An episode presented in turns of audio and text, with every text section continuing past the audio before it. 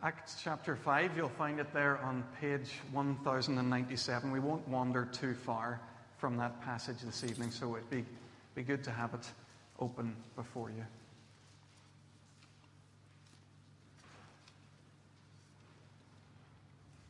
Let us pray.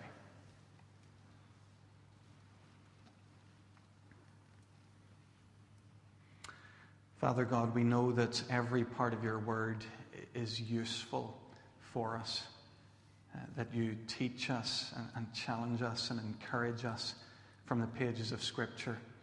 Tonight, as we come to look again at this particular uh, part of your revelation, uh, this account of those early believers who followed after Jesus Christ, we pray that your Spirit would, would move among us, would prompt us, and would inspire us to live for you and for your glory as they did.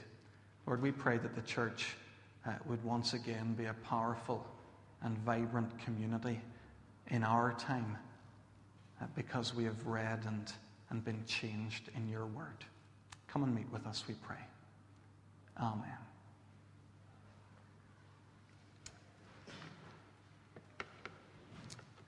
It's my birthday today. Thank you. I don't see a cake or anything here. It's um, for a special treat today. Claire arranged for me to do something that I'd wanted to do for a while, actually, but I'd almost forgotten about it. I'd always wanted to go on one of those Lagan boat cruises, uh, one where you, you get to go up and down the river a little bit and see a little bit of what's going on there on the shores of the Lagan. So I went on one today, and it was one particularly oriented towards the Titanic area. So it went down into the Harland Wolff part of the river. Um, it was fascinating. I really enjoyed it. One, one moment, though, really struck me, and it wasn't the historical focus on the Titanic. It was when we sailed into the Abercorn Basin, as it's called, just behind the Odyssey. I don't know if you've been down there recently, but you would have seen the, the new flats that they're building there. I think they're up to about the seventh or eighth story now. They're going to build really fancy big apartments. Sorry, I used the word flats. That always annoys people who live in, in nice apartments if I call them flats. Uh, sorry, that's a cheeky habit I have. Uh, the, the apartments down there, they're up to about the seventh or eighth story there now of what are going to be very exclusive apartments built around some fancy marina type place. And I was really struck by it all again. Since I've come home to Northern Ireland, I can't help but notice the incredible redevelopment of Belfast. A lot's happened already, but I, I, sense that we're actually only at the beginning of this whole process. I've seen, you know, recently there we have the Victoria Centre opening up with all the, the song and dance about that at the moment, I must say, I'm keeping my eye on things that are happening over on this side of the river. Uh, the Titanic quarter that's going up. Uh, you'll have seen the posters as you're driving into town for Sirocco Quays, another huge uh, redevelopment on the, the riverfront there. As I've been watching this stuff in, in recent months and years, I think it's very exciting. I think it's an exciting time to live in Belfast. As I watch it uh, as a minister of the gospel, I find it quite challenging too. Because I look at these new communities that are coming up, uh, the visions for life that's being presented there, and, and I, I look at all this and I wonder can we bring the gospel to this new city, this new Belfast that's beginning to emerge here our, on our doorstep? The reality is that in recent decades, we, we haven't done all that well in the city. More churches in the city centre have closed and have opened. So when I look at all the stuff happening there in the city, I, I look at it and I, I feel a, a, tremendous sense of excitement, of challenge, but also sometimes I, I wonder and I ask myself, can we do this? Can we do the thing that God has called us to? And bring the gospel once more to the city of Belfast? Will we be able to do it? That's the question that's in the back of my mind as I read and, and, as we read together Acts chapter 5 this evening. It's a question that we'll come back to a couple of times throughout this sermon. Let's pick up the story where we left off. We left off at chapter 5, verse 11. That was a few weeks ago, just before Easter. And we pick up in verses 12 to 16. Luke gives us there a, a very quick summary of the life of the early church. And he's given us a couple of these before. You'll maybe remember there's a very famous one in chapter 2, verses 42 to 47. He tells us there a lot about how the early believers spent their time. They devoted themselves to the apostles' teaching, to fellowship, to the breaking of bread, and to prayer. Whenever we were last together, we noticed the second of Luke's three early summaries in chapter 4, verses 32 to 35 he tells us not about how they spent their time, but about how they spent their money. And we thought about the, the generosity of the early church when we last met. We're told there that they shared everything that they had. Now, in this, this third short summary, Luke's going to draw our attention to another particular thing that's going on in the early church, and that's the miracles. That seems to be the focus of this short summary. Luke tells us that the believers met together in Solomon's colonnade. So that's one of the two big uh, covered areas surrounding the temple. And he tells us that the apostles performed many miraculous signs and wonders among the people. But he tells us that healings in particular seem to have been prevalent. Uh, as the news of this healing ministry spreads beyond the city bounds, we read of people coming in from the outskirts of the city and beyond with their sick, wanting them to be healed. I don't want to focus in a big way on this section this evening. I, I want to, to move ahead to the other stuff. But before we move on, I just want you to take a step back. Look, look again at that passage, read it on the full, and see if there's a, a picture presented there in verses 12 to 16. Does Luke's description of the early church strike any chords with you? Can you think of somebody who performed signs and wonders among the people? Can you think of somebody who, who separated people into those who accepted him and those who rejected him? Can you think of anyone who had such power over sickness that people brought along their sick on mattresses and laid them at his feet so they might just touch them? It's obvious, of course, my answer. It's, it's Jesus, of course. As I read this paragraph, I, I, I, just thought, goodness, I could be reading a, a paragraph from the Gospels here. Everything that's said here about these early Christians is exactly the same kind of stuff that was said about Jesus in his earthly ministry. Luke describes the early disciples in terms that point us directly to the Savior.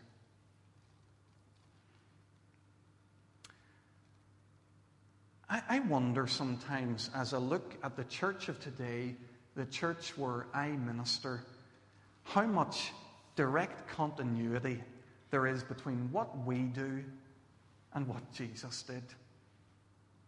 Are his priorities our priorities? Are we really carrying on the work that He has called us to, or we've got caught up doing all sorts of, of other things? What did Jesus do in His life on this earth? Well, the gospel writers agree that He had two main emphases. He preached the gospel of the kingdom of God, and, and He went around healing people, making their lives better demonstrating the reality of the kingdom of God that he was preaching. Jesus preached and he healed.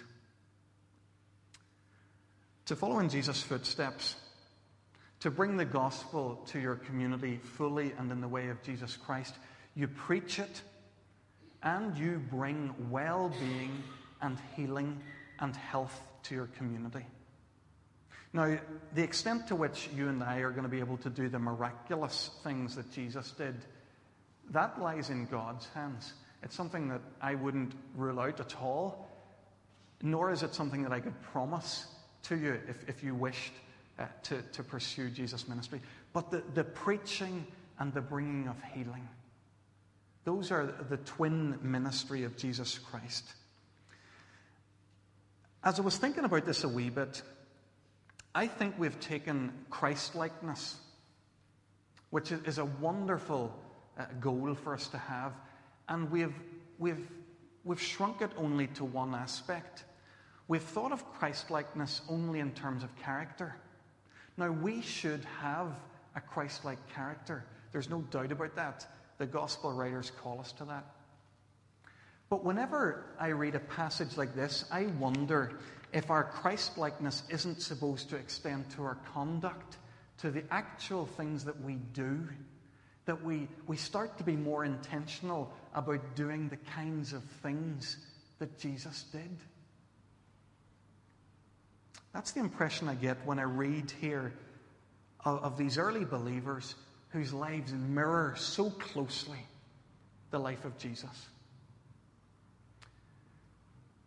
Friends, that, that probably needs a wee bit of reflection on our part. We probably need to work out what it might mean to be more intentional about doing the kinds of things that Jesus did. But I, for one, am encouraged about some moves here at Kirkpatrick Memorial at the moment. The church community and change process that we're engaging with I, I hope is one that's going to help us to answer these kind of questions. How might we not only speak the gospel of Jesus Christ into our community, but, but live it out and practice it? I think those questions need to be always before us. Let's move on from, from that opening paragraph then, and, and we'll spend the rest of our time dealing with the, the persecution the apostles received. Don't know if you got to see much of the, the BBC production over Easter, The Passion. I got a chance to watch all of it in the end, and one thing that I thought was very valuable in it was the way in which it portrayed the relationship of Jesus with the Jewish religious authorities. It gave us, a, I think, a, a, reasonable insight into that world, and it showed you the, the friction that there was and some of the reasons why that friction existed. Well, here in the Luke chapter 5, we're going to see more, or Acts chapter 5, Luke tells us more uh, about this relationship, not now between Jesus and the authorities, but between Jesus' followers and the authorities. In verse 17, he tells us that the high priests and all his associates, who were members of the party of the Sadducees, were filled with jealousy. They arrested the apostles and put them in public prison. Now, this is entirely inevitable. This was always going to happen. When Philip was telling us a few weeks ago uh, of, of what happened in Acts chapter 4, that was the first incident uh, of persecution and opposition that the apostles faced. They'd been preaching, they'd been dragged in before the Sanhedrin, they'd had their wrists slapped, and they'd been told, Don't preach in the name of Jesus again. So here they are They've broken the rules. They, they've done exactly what they were told not to do. So it's inevitable that they are called back now and dragged once more before the Sanhedrin. A couple, uh, three weeks ago, when we were looking at the Ananias and Sapphira incident, I asked you to consider that the persecution and the opposition that we see on the pages of Acts Wherever it appears to come from, it always has a common source. It's always that Satan is behind it. I pointed out to you a, a threefold strategy that, that, John Stott says that he can see in these, these passages. He says that the first strategy of Satan against the church is direct persecution, the second is compromise within the church, and the third is distraction. Well, when we looked at the Ananias and Sapphira incident, that was the second type of persecution. That was compromise inside the church. Well, here this evening, we go back to the first type of persecution. Whenever we see the apostles hauled in front of the Sanhedrin, this is back to full on persecution. Now, this strategy had failed in chapter 4, but just because it fails once doesn't mean that Satan stops there. We're back. The opposition and the persecution continues. We noticed a moment ago that the lives of the early believers was such a wonderful imitation of the life of Jesus. They did the things that Jesus did. But now we're noticing another identification of the followers of Jesus with Jesus. They suffered opposition just as Jesus did. Their leader had been persecuted as they followed in his footsteps. Now they too were persecuted. These men had been in the upper room with Jesus shortly before he died. And his words were still ringing in their ears. He had said to them, No servant is greater than his master. If they persecuted me, they will persecute you also. And it's something we're going to see time and time and time again in the Acts of the Apostles. You can't follow in the way of Jesus and not be persecuted like Jesus. The disciples lived like Jesus. They were persecuted and opposed like Jesus. But now in verses 19 to 21, we see that they're like Jesus in another regard. And this is, this is exciting. They're unstoppable. The authorities here, they've done everything that they can to stop these guys. They've killed their leader. They've commanded them not to preach in his name. Now they've locked them in prison. They've taken pretty much every step that's available to them to stop the spread of the gospel in Jerusalem. And what happens? The doors of the prison fall open at night. An angel of the Lord enters in and leads the apostles out. As soon as the day breaks, as soon as the fall of footsteps in the temple courts can be heard, the gospel is preached. They're unstoppable. These followers of Jesus Christ. It's, it's amazing in some ways, but then we shouldn't be too amazed that this kind of thing is happening. You see, because these men really are following in the footsteps of Jesus, the, the work of Jesus is on display here. Long before anyone had tried to silence the followers of Jesus, they tried to silence him. They'd arrested him. They'd kept him under armed guard. They'd killed him. And they'd rolled a huge stone over the grave where he lay. They had taken pretty much every step that was available to them to stop Jesus and his preaching and his ministry in Jerusalem. What happens? An earthquake. An angel comes from heaven, a stone's rolled away, and as soon as day breaks, Jesus appears to his disciples to convince them that he's still alive. He's unstoppable. And so are his followers. Folks, we're coming here to one of the greatest themes in the book of Acts that the spread of the gospel of Jesus Christ cannot be stopped. You see, the gospel is God's initiative. This is what God is doing in the world. It's not what, what I'm doing or we're doing or, or Franklin Graham is doing or what anyone else is doing. This is what God is doing. So it won't and can't be stopped. Luke shows us this wonderfully time and time again in the book of Acts. Here in chapters 3 to 5, he tells us that the Jewish authorities in Jerusalem can't stop the spread of the gospel. Saul of Tarsus, when he arrives on the scene, won't be able to stop the spread of the gospel. The church in Jerusalem, when they stand in the way of the gospel going to the Gentiles, they won't be able to stop the spread of the gospel.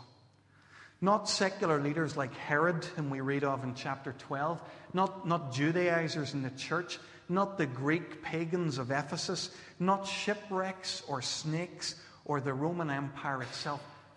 Nothing.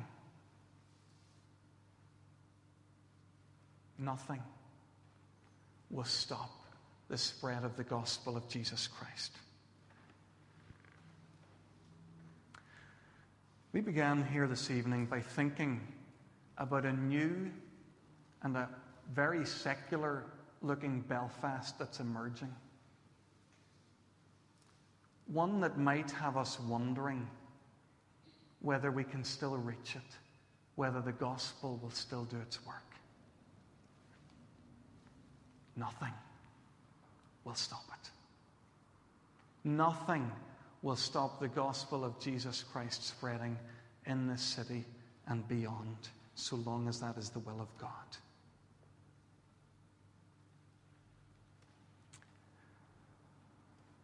When we pick up the story again in verse 21, the Jewish authorities here are looking pretty silly.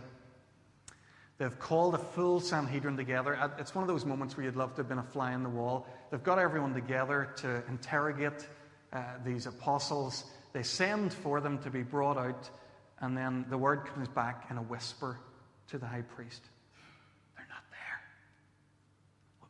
What do you mean they're not there? And soon the story comes out. They have escaped, they're gone. And the message comes back that they're in the temple, they're preaching about Jesus, they're doing exactly the thing that they're not supposed to be doing. It's a pretty tense atmosphere when the high priest finally questions them. He refers back to the warning that had been issued to them. He says, We gave you strict instructions not to teach in this name, yet you've filled Jerusalem with your teaching, and you're determined to make us guilty of this man's blood. It's loaded language here at this point. The high priest tells us, well, he gives us some idea of the impact of the preaching. It's filled the whole city. It's not just a few people who have heard about Jesus, thousands have heard, thousands have responded and are now part of the community of Jesus. The high priest charges the apostles with making them guilty of the blood of Jesus. It sounds almost like a, a guilty conscience speaking. The high priest is right at this point because the apostles had been accusing them in public of killing Jesus. In his Pentecost sermon, Peter told the Jerusalem crowd, he said, Jesus of Nazareth was handed over to you by God's set purpose and foreknowledge, and you, with the help of wicked men, put him to death by nailing him to a cross. Whenever Jesus spoke to the crowd after healing the crippled beggar, he told them, You handed Jesus over to be killed. You disowned him before Pilate. You disowned the holy and the righteous one. You killed the author of life. Whenever Peter and John were hand, hauled before the Sanhedrin the first time, they said, Know this, you and all the people of Israel. It is by the name of Jesus of Nazareth, whom you crucified, that this man stands before you healed. When the apostles preached, they wanted their audience to know that they had killed Jesus.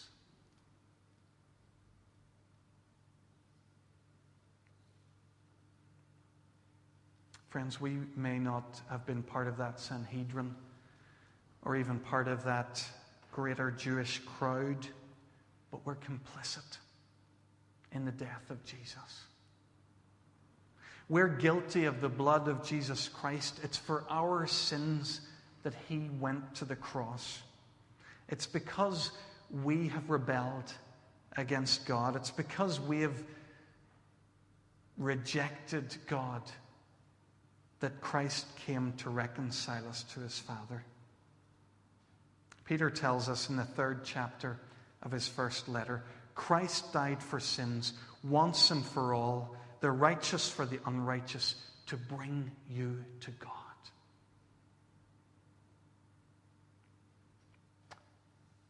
For all that's, that's offensive in the message of the apostles, I think it's wonderful to see the response of some in the crowd at Pentecost. We read in chapter 2, verse 37 of Acts, that when Peter had told them about the part they played in crucifying Jesus.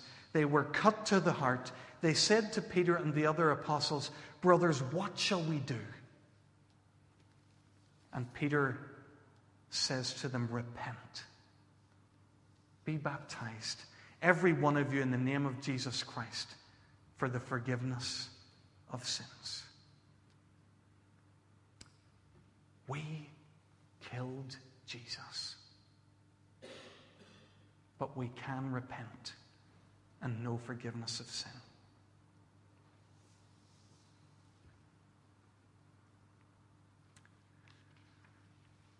When I was talking to the boys and girls on Easter Sunday morning, I talked them about, to them about the radical change that happened in the life of Peter because of the resurrection of Jesus.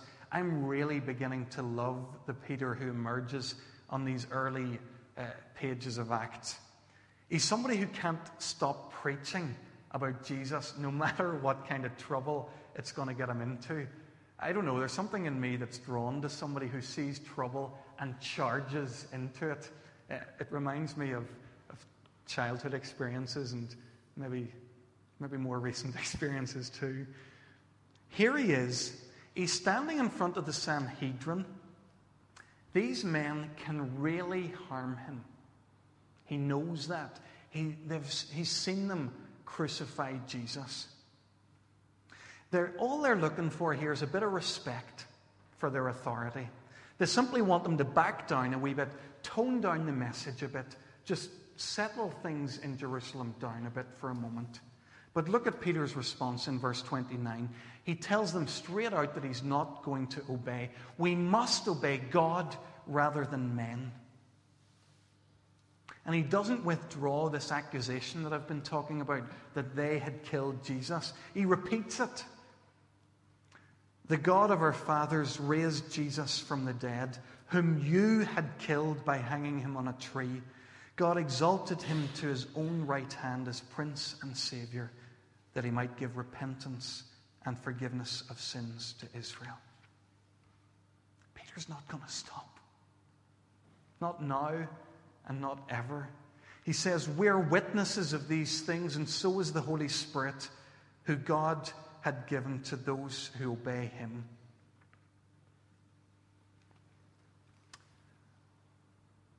We're almost finished. I want to look for just one moment because of an interesting thing that it throws up for us at the the closing section of our passage. Our passage closes with a, an intriguing insight into an incident in the Sanhedrin. At this point, Peter and the other apostles are in grave danger because it looks as though it, they may go in the same way as Jesus of Nazareth, their Lord and their Savior. Luke tells us that the Sanhedrin were furious and he wanted to put them to death. This is a precarious moment for the, the disciples. But then a Pharisee steps out of the crowd, a guy called Gamaliel. He's a much respected, much loved Pharisee. And at just the moment when the Sanhedrin were about to resort to violence against Jesus' followers, he says, Wait a minute, fellas. Don't be hasty here. And he recounts two recent examples of upstarts who'd been creating a few waves in Jerusalem in recent memory. There was Theudas and Judas the, Judas the Galilean. I don't want to elaborate on their stories at all, but I want you to notice how he tells these stories exactly in parallel. They're two versions of the same story. Both of these men appeared and they drew some sort of a following to themselves. Both of them was killed and all of his followers were scattered. In both cases, their movements fade away. Do you see what Gamaliel is saying here? He's saying, like Theudas, like Judas the Galilean, so Jesus of Nazareth. He appeared. He drew some people to him. There are some followers. They too, after his death, will disappear. He doesn't think Jesus is any different, really, than these other upstarts, these other people who'd arisen in the community. But then he goes on to say something, and, and it's prophetic in its insight, I suppose. He said, Therefore, in the present case, I advise you, leave these men alone. Let them go, for if their purpose or activity is of human origin, it will fail. They'll go the way of these other, these other men. But if this is from God, you will not be able to stop these men. You'll only find yourselves fighting against God.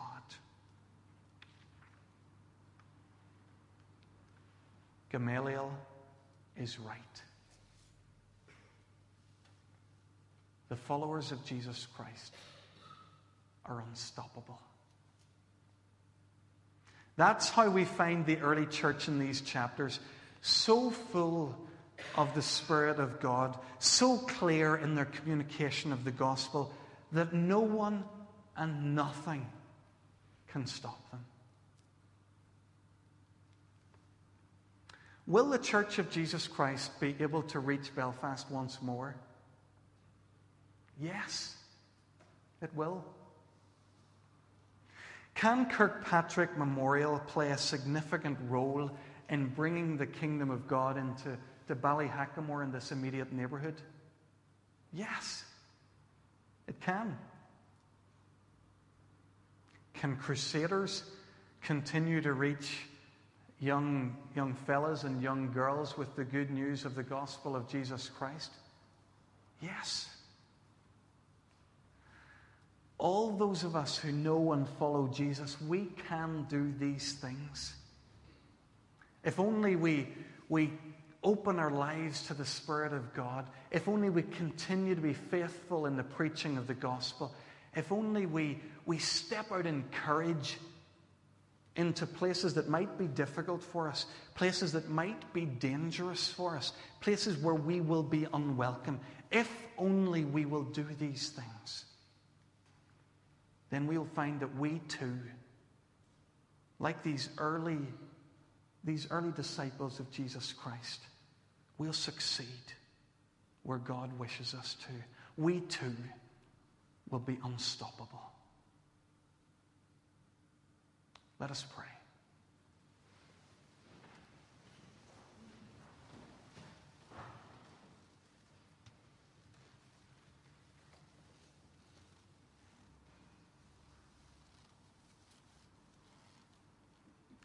Father God, when we see in your word how nothing could stand in the way uh, of, of the message of Jesus being proclaimed and of the church of Jesus Christ growing, Lord, we wonder if that could be true again today. And, and yet, Lord, we know in our heart of hearts that this is exactly your will and your desire for the world. You long to see the gospel spread. You long to see men and women flood into the church of Jesus Christ. Lord, would you come now and, and purify us? The only thing that can hinder the spread of the gospel in Belfast today is the unsuitability of the church as a vehicle for your good news. Lord, would you purify us? Would you, by your Spirit, make us fit for purpose? Would you make us into persons and into a community that can authentically display the glory of Jesus Christ? Lord, we pray for the people of Ballyhackamore, for the people of the city centre for the people of the Newtownards Road and Titanic Quarter and Sirocco Quays. We pray that they would find Jesus and that you would use us to play our part in this. Help us to see the way forward. Amen.